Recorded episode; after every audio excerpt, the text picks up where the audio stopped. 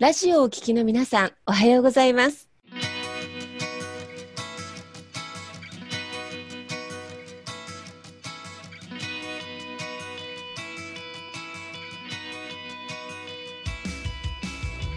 FM 那覇より毎週日曜日9時30分からお届けしております坂本典彦のラジオ経営塾が今日も始まりましたこの番組は20年間で1万人の起業家、経営者を指導してきた坂本典彦先生があなたの経営に役立つヒントや最新の情報をお届けする番組です。坂本典彦のラジオ経営塾。今日も最後までお楽しみください。今日も始まりました。坂本典彦のラジオ経営塾。パーソナリティは私中田民子と根葉智美がご一緒させていただきますはい、えー、では坂本先生根葉さん今日もどうもどうぞよろしくお願いいたしますお願いします。はい。先生、あの、ちょっと今日はですね、目線を変えて、先日あるコミュニティにご参加されて、まあ、もう講師営業ですのでねう、んそれであの、すごく反響があった話題があったっていうことで、はい。なんかそれが実はあの、私の企業の成功談ではなくて、私の企業の失敗談ということで、かなり反響があったということで、あの、その辺のお話、ぜひ詳しく今日お伺いできたらと思います。よろしくお願いいたします。はい、ありがとうございます。はい、はいそうですね。あの、先日ちょっと企業家さん向けのイベントであったのが、あの、まあ、企業の失敗談を待ち聞かせてほしいっていうですね、まあ、そういうちょっとイベントでした。で、で僕自身ですね、まあ、起業して、えーもう15年ぐらいですかね。はい。経ちまして、もういろんなね、あの、いいことも経験しましたけども、えー失敗した経験もたくさんしてきたというところですね。で、まあそういう経験の中からですね、まあこういうふうにしちゃうと失敗するなっていうのがね、ありまして、で、それが、まあ4つ大きなね、えーものとしてその失敗する人の特徴っていうのがあるんですけれども、一つ目が人生観とマッチしてないことをする。で二つ目が負のエネルギーで続けるっていうのと、で、三番目が、まあ苦手なことを克服しようとする。で、四番目が、まあ、アイデア、思考、計画、行動。まあ、この4つのうちのどれかが抜けてるっていうね、ものなんですけれども、まあ、こういうね、4つの特徴があるので、まあ、それちょっとね、今日ちょっとお話できたらな、というふうに思います。はい、お願いします。はい。で、で最初の1つ目なんですけれども、人生観とマッチしていないことをするっていうところなんですが、これね、結構意外と大事というか、最初にどうしてもビジネスを考えようとかっていうふうになると、なんか目先儲かりそうなことを考えちゃうっていううのん、うん。ねで、あと、なんかとっつきやすいものですね。なんかすぐできそうなものっていうので、まあ選んじゃうんですよね、最初ビジネスで。で、で、それ別にダメとかじゃないですし、それで儲かればもちろんいいんですけれども、やっぱりね、長く続かないっていうのがあるんですよ。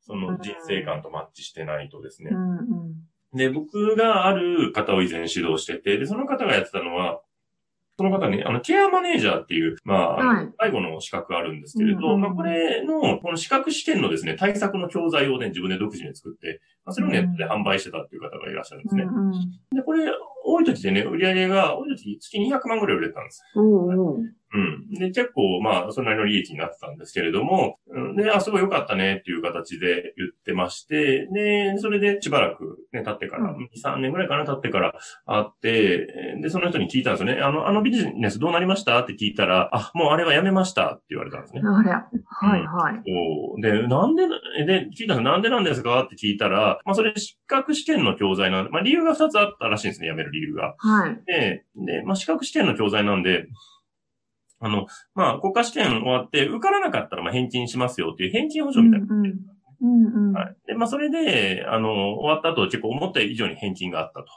いうことで、えー そう、が、まあ、一つ理由が。それが一つと、で、あと、まあ、国家試験なんで、毎年ちょっと、あの、内中身の改定みたいなのがあって、うん、それもちょっと大きいのがあったらしいんですね。法律がちょっと大幅に変わるみたいなんで、うん、うん。もう、教材はちょっと全面的に変え変えないといけないということで、で、で、それも変えないといけないんで、まあそれも原因でもうやめましたっていうふうに言ったんですけど、ただ僕それ聞いたときに、あれ、その二つってやめる理由かなと思ったんですよ。確かに。別に、そのね、中身、ね、その教材作り変えないといけないとかっていうのも、別に作り変えればいいじゃないですか、別に。ねそれが仕事なんだから。で、自分でどうしてもできないんだったら人にお願いするとかもできるでしょうし、で、あと、えっ、と、ね、その、なん返金保証とかも別にね、じゃあその翌年からも返金保証外すとか、うん。なんか条件を緩めるとか、なんかちょっと厳しめにするとか、なんかいろいろそういうのをすればいいのに、なんかやめてしまうっていうのは、あだから結局、あの、あ、それ別にこの人、それやりたかったわけじゃないんだなっていうのに、うん。なんですよね。だからやっぱ自分の人生観とマッチしてないもの？その方、まあ、もともと前、し勤めたのが、まあ介護の仕事で、で、それと、まあちょっと、あの、か体調崩して辞めちゃったっていうのがあったんですけれども、うんだから、ね、だからそこの、で、その、ねで、もともとそういう試験は得意な人だったので、まあじゃあそれで、まあそのね、介護の資格っていうことで、ケアマネージャーの試験対策教材作ってみようって言ったんですけれども、それがだからやっぱ長くしたい仕事ではなかった？なるほど。うん。瞬間的には儲かったんですけれども、やっぱ人生観とマッチしてないと、結果続かないというか、その、えっ、とね、続けるためにやっぱ改善を常にしていかないといけないんですよね、ビジネスって。うん。移り変わりがどうしてもありますから、で、その移り変わりを、その、改善をしたいと思えるものではなかったっていう、うん。うん。かその変えてまでやりたいジャンルではなかったっていうところがやっぱ一番の範囲なのかなと思いますよね。うん。ですね。はい。なるほど。なんかね、その辺の思いとか人生観とマッチしてないと何かこう超えていけない原動力がないっていう感じになっちゃうんですかね。そうするそうと。そうですね。そうなんですよ。うんで、ビジネスって基本的には、まあ改善をどれだけ回数重ねられるかが勝負になってくるので、うん。プロセスだったりね、まあ売り方だったり、商品だったり、ね、サービスだったり、いろんなものを改善していくんですけど、あの、でで、サラリーマンだとそれ上から言われてやるっていう感じなんですけど、はい。あのね、企業家とか、ね、経営者は自分でそれを改善し続けない、うんで自分がそれを改善し続けたいと思うものじゃないと、うんやっぱり誰から何を言われるわけでもないので、やらないですよね、そこね。だって、自主的かつ最大限なトライアンドエラーですもんね。いや、もう本当うん。ね、僕よくね、300回改善しましょうねってよく言いますけど、ね、あのね、例えばホームページとかもね、なんかちゃんと反応が取れて、制約が取れるホームページとかって、やっぱりやってくる人って100回ぐらい修正してますからね。うん。うん。なるほど、なるほど。みんな一回業者投げて作って、ね、それで売れませんって言って、こんなもん売れるわけないでしょって思うんですけど、なるほど、なるほど。そうなんです。人生観とマッチしてるかどうか。で、あと先生、二つ目が負のエネルギはい。あ、そうですね。ーうん。続けるっていうところなんですけど、で、これも結構その人生観とマッチしてない。まあちょっと近はいい、んはい。ですけれど、ああの、結構最初その治療とかって、スタート時が、その負のネガティブなエネルギーでやること結構多いんですよね。例えば、はい。あの、わかりやすいのはなんかいじめられてたから見返したいとか、ああ、だからお金持ちになりたいみたいな、ね。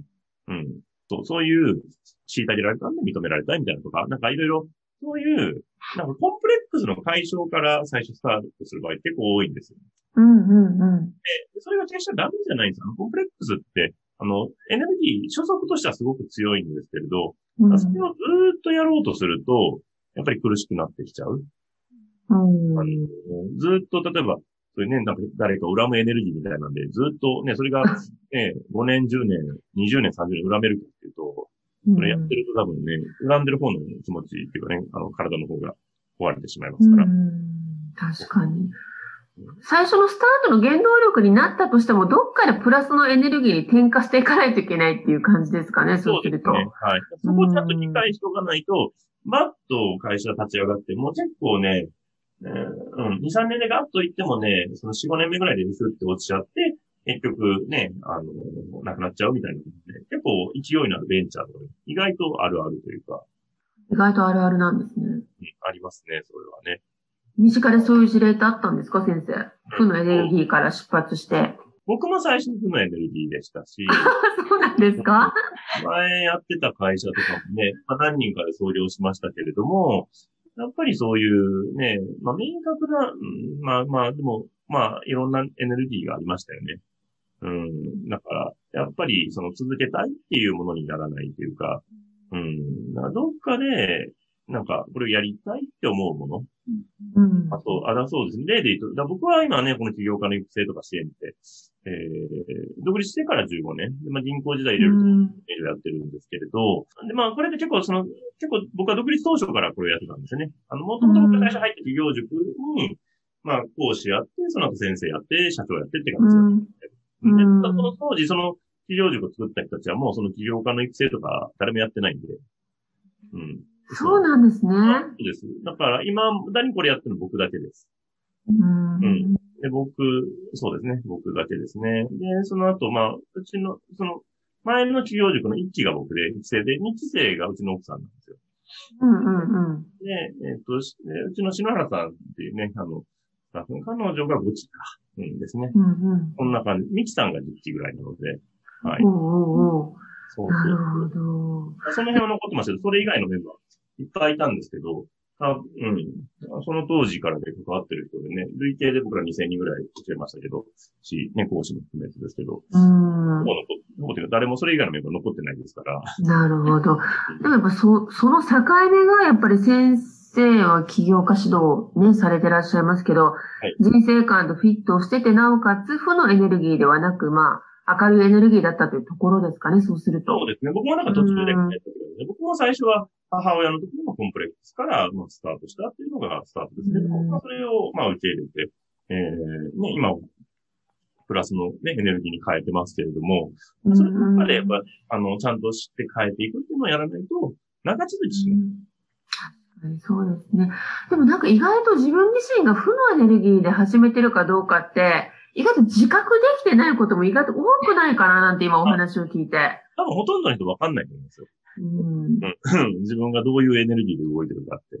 なるほど。ねそうですね。で、あ、そう、だから自覚するとするならば、質問としては、まあ、本当心の底からこれやってて楽しいかっていうのと、うんで、あと、この、この仕事、こ今のその仕事のやり方で、この仕事を、あと50年続けられるかっていう質問ですかね。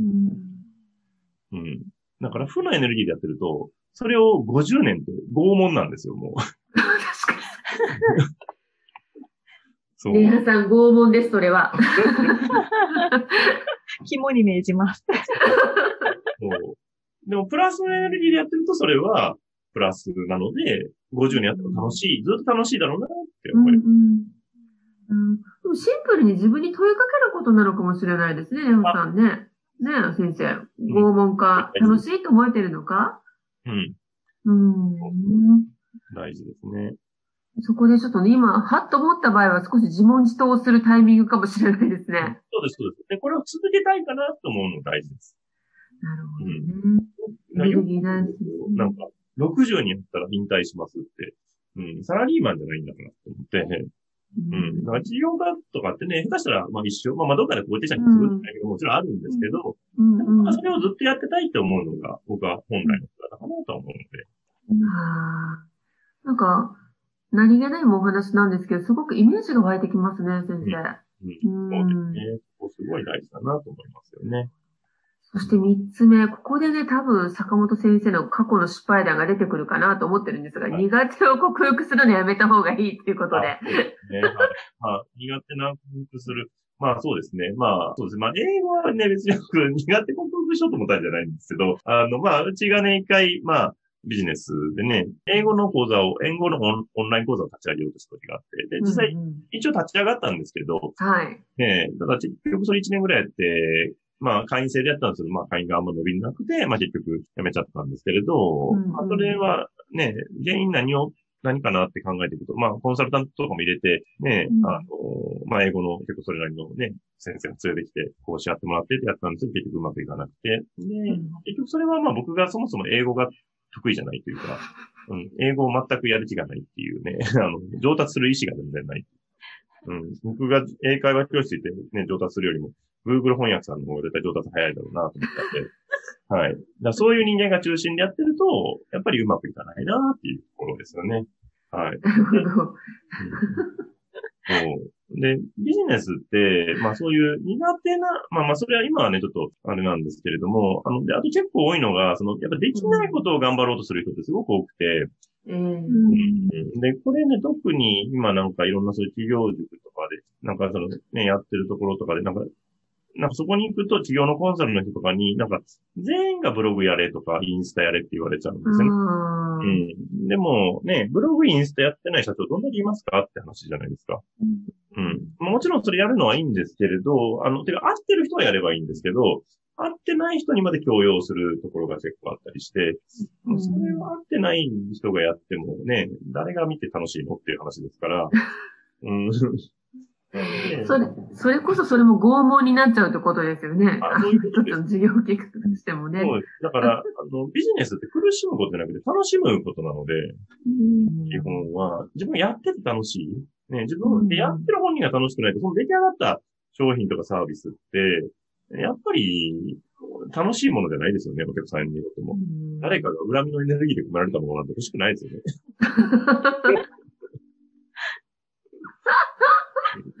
リアさん、恨みのエネルギーというキーワードが出ました。肝に銘じておきます。いや、だけどあの、さっきね、先生、英語のね、そのスクールを始められた時に、うんなんだろう、その時に目指したいものっていうのは収益のみでしたか？それともご自身がこう、英語をやっぱり克服したいっていう思いもあったのか？僕はその時も完全収益なんですね。なるほもう、それは本当に、まあ、うちがちょっとしん、あの、ちょっといろいろ事業が良くなくなった時に、新規事業を立ててなきゃいけないってどっちだったので、じゃあ何しようってこういろいろ考えて、じゃあもう英語だろう。うん。で、僕はそこに全くもって、あの、英語教育を良くしたいとかって頭がなかったんですよ。あらま。単純にそれはもう本当自社の収益だけっていう。英語だったら儲かるだろうっていうふうに思ってやったんですけど、まあそれは僕に全然合ってなかったっていう形ですかね。うん。一年ぐらいでしたか先生、それは。ん？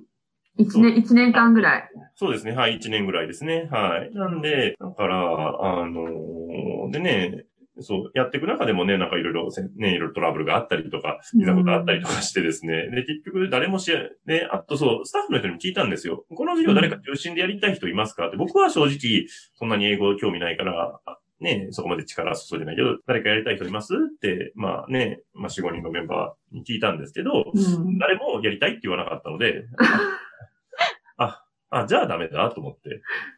で、シンプルなんですよ。授業ってやっぱ中心の人がどんだけ熱量あるかで決まるじゃん。うん。そうですよね。やっぱりね、熱量ない授業って絶対成功しないので、うん。なんで、それが誰もなかったんで、じゃあもうこの授業やめようっていう話になってたんですね。確かにリーダーの熱量が一番熱いので、リーダーの熱量が低い場合って、周りは余計低いっていう場合がほとんどですよね、あ先生。そうなんですよ。リーダー以上に熱量上がるってなかなかないから、ねえ、だからね、もう、やっぱそこだなと思いますね、授業はね、結局ね。でもきっとその時に、そのまあ、英語を通してグローバルな人材を育成したいなとか、うんなんかそこにちょっと人生観にフィットする、はい。こう、なんでしょう、使命感みたいなものがあれば、もしかすると今、違う形で継続されていたかもしれないですか、先生。そういうことです、本当に。うん。だから僕はもう英語捨ててるんで、だから英語の得意な人に喋ってもらおうと思ってるんで、あの、海外旅行行っても僕は、おあの、自分でほぼ喋らないので、はい。もう奥さんと常に一緒に行く、どこ行くにもちょっと来てって言って、それで怒られるんですよ。ちょっと喋るんですけど、うん。でもそうですね。まあ、収益のみを見ての事業プランではなくて、やっぱりこの人生観でまたワクワクする、本にやってて楽しい100年でもっていうイメージと、あと先生の名言でね、あの、苦手を克服するのはえーと自己満足ですね。自己満足で、えー、あと、強みを強みを生かすのが、伸ばすのが、社会貢献。社会貢献。はい。はい。あの、ネハさん、これも肝に銘じておきます。ありがとうございます。大事なことです。はい。いかに寄せていくかが本当大事ですからね。ね自分が得意なところ、で、人に貢献できるところに、やっぱりね、力を注いでいくと大事だなと思いますね。ね今英語スクールのね、先生の失敗談も、あの、開示していただきましたが、で、最後にアイディア、思考、行動力、あうんアイディアポイントと計画。計画、行動力ですね。はい。で、これが、のどれかが欠けてると、やっぱりうまくいかないなって形ですうね。ん。で、最近これ、その女性のね、方とちょっと、女性の取引業家さんと話してて、結構分かったのが、結構前も言われたのが、その、私、あの、アイデアと行動はありますと。でも思考と計画が全然ないですって。だから、思いついたらパッとやっちゃうけど、それで、そのそれに成果が出てるんですけど、うん、あの、なんだ、計画性とかがないんですよ。今は売り上げ立ってるけど、じゃあ3年後、5年後どうなんのっていう時に、なんか、よくわかんないみたいな感じになっちゃってるんで、うん、そう。だからそこを、ちゃんと整えてあげないと、事業家としてはあんまりやっぱうまくいかないなっていう感じ。なるほど。うんでもね、ほら、苦手部分っていうのはやっぱりあると思うので、その計画が立たないとかっていう場合は先生、正直どうすればいいでしょうか？そうですね。やっぱ僕はただね、計画のところは僕やっぱ結構トレーニングかなと思うんですよね。うん、でみんな、その計画とか立てても、ね、どうせ変わっちゃうから意味ないっていうふうに言う人もいるけど、あの、もちろん計画はね、あの、計画通り行くってことはないんですけど、計画作るって何かっていうと、やっぱ予測能力を高めるっていうことなんですね。予測能力。うん、はい。経営者ってある程度の予測が立てられないと、うん、こうね、経営も会社もやっていけないじゃないですか。うん、で、その予測、ね、その、例えば、そんなね、超長期はわかんないですけど、まあ、2、3ヶ月先ぐらいは、なんとなくこんな方向に向くかなは、やっぱり最近読めてないといけないので、うん、そこを、あの、訓練していく。で、訓練のためにその計画を2、3ヶ月先の実行計画とかでもいいんですけど、まあ半年ぐらいでもいいんですけれど、まあそういうことを作ってって、それを元にやっていくっていうところ。で、で、その、で、立てれる人が、例えばちょっとこのタイミングはちょっと立てずにちょっとやってみようとかっていうのは OK だと思うんですけど、うん、その立てれなくてずっと立てないっていうのは、それはちょっと違うかなっていう。うん。ね。うん。だから、で、そこができてないと、まあ、個人事業のレベルではいいんですけれど、うんうん、あの、ね、あの、よちよち歩きみたいなフェーズではいいと思うんですけど、事業をもし、ね、それなりに大きくしたいとか、ちょっと影響力をもうちょっと与えたいなと思うと、やっぱこの思考とか計画っていうのは非常に大事かなっていうところですかね。うん。で、それはトレーニング次第で伸びていくっていうことですね。はい、っていうところですね。はい。なんで、まあ、うちとかでもね、なんかその、ね、あのー、実行計画とかね、まあ、毎月書きましょうとかっていうのをね、やったりとかします。うん、まあ、そういうのを繰り返しやることで、あの、計画性っていうのはついてくるかなというところ。最初はね、その計画性のアウトプットあんまりうまくいかなくても、まあ、出し続けていくこともトレーニングなのかもしれないですね。あ、そういうことですね。はい。間違っててもいいんで、下手でいいんで、最初は。で、だんだんやり、慣れてくると、精度が上がってくるっていう形ですかね。なるほどです。ね。リハさん、今日の4つのポイントをお聞きになっていかがですか？うん、なんか自分に足りないところが ちょこちょこ気づいて、そう、肝に銘じることが3つもあったし、ね、なんか自分もね、最初負のエネルギーで起業しようみたいなところがきっかけだったんですけど、うん、関わっていくうちに、いろんな人を見ていくうちに、やそうじゃないなって思えたり、今はなんか楽しく、あの、活動できてるので、なんかそこに切り替えられたのは私としても良かったし、絶対その方がいいなって実感してます。うん。ね、起業を目指されてるネハさんのこの感想もすごくリアルでね、あの、今日の学びになりました。ありがとうございます。はい。あっという間のお時間でしたが、えー、坂本先生、ネハさん、今日も本当にありがとうございました。ありがとうございました。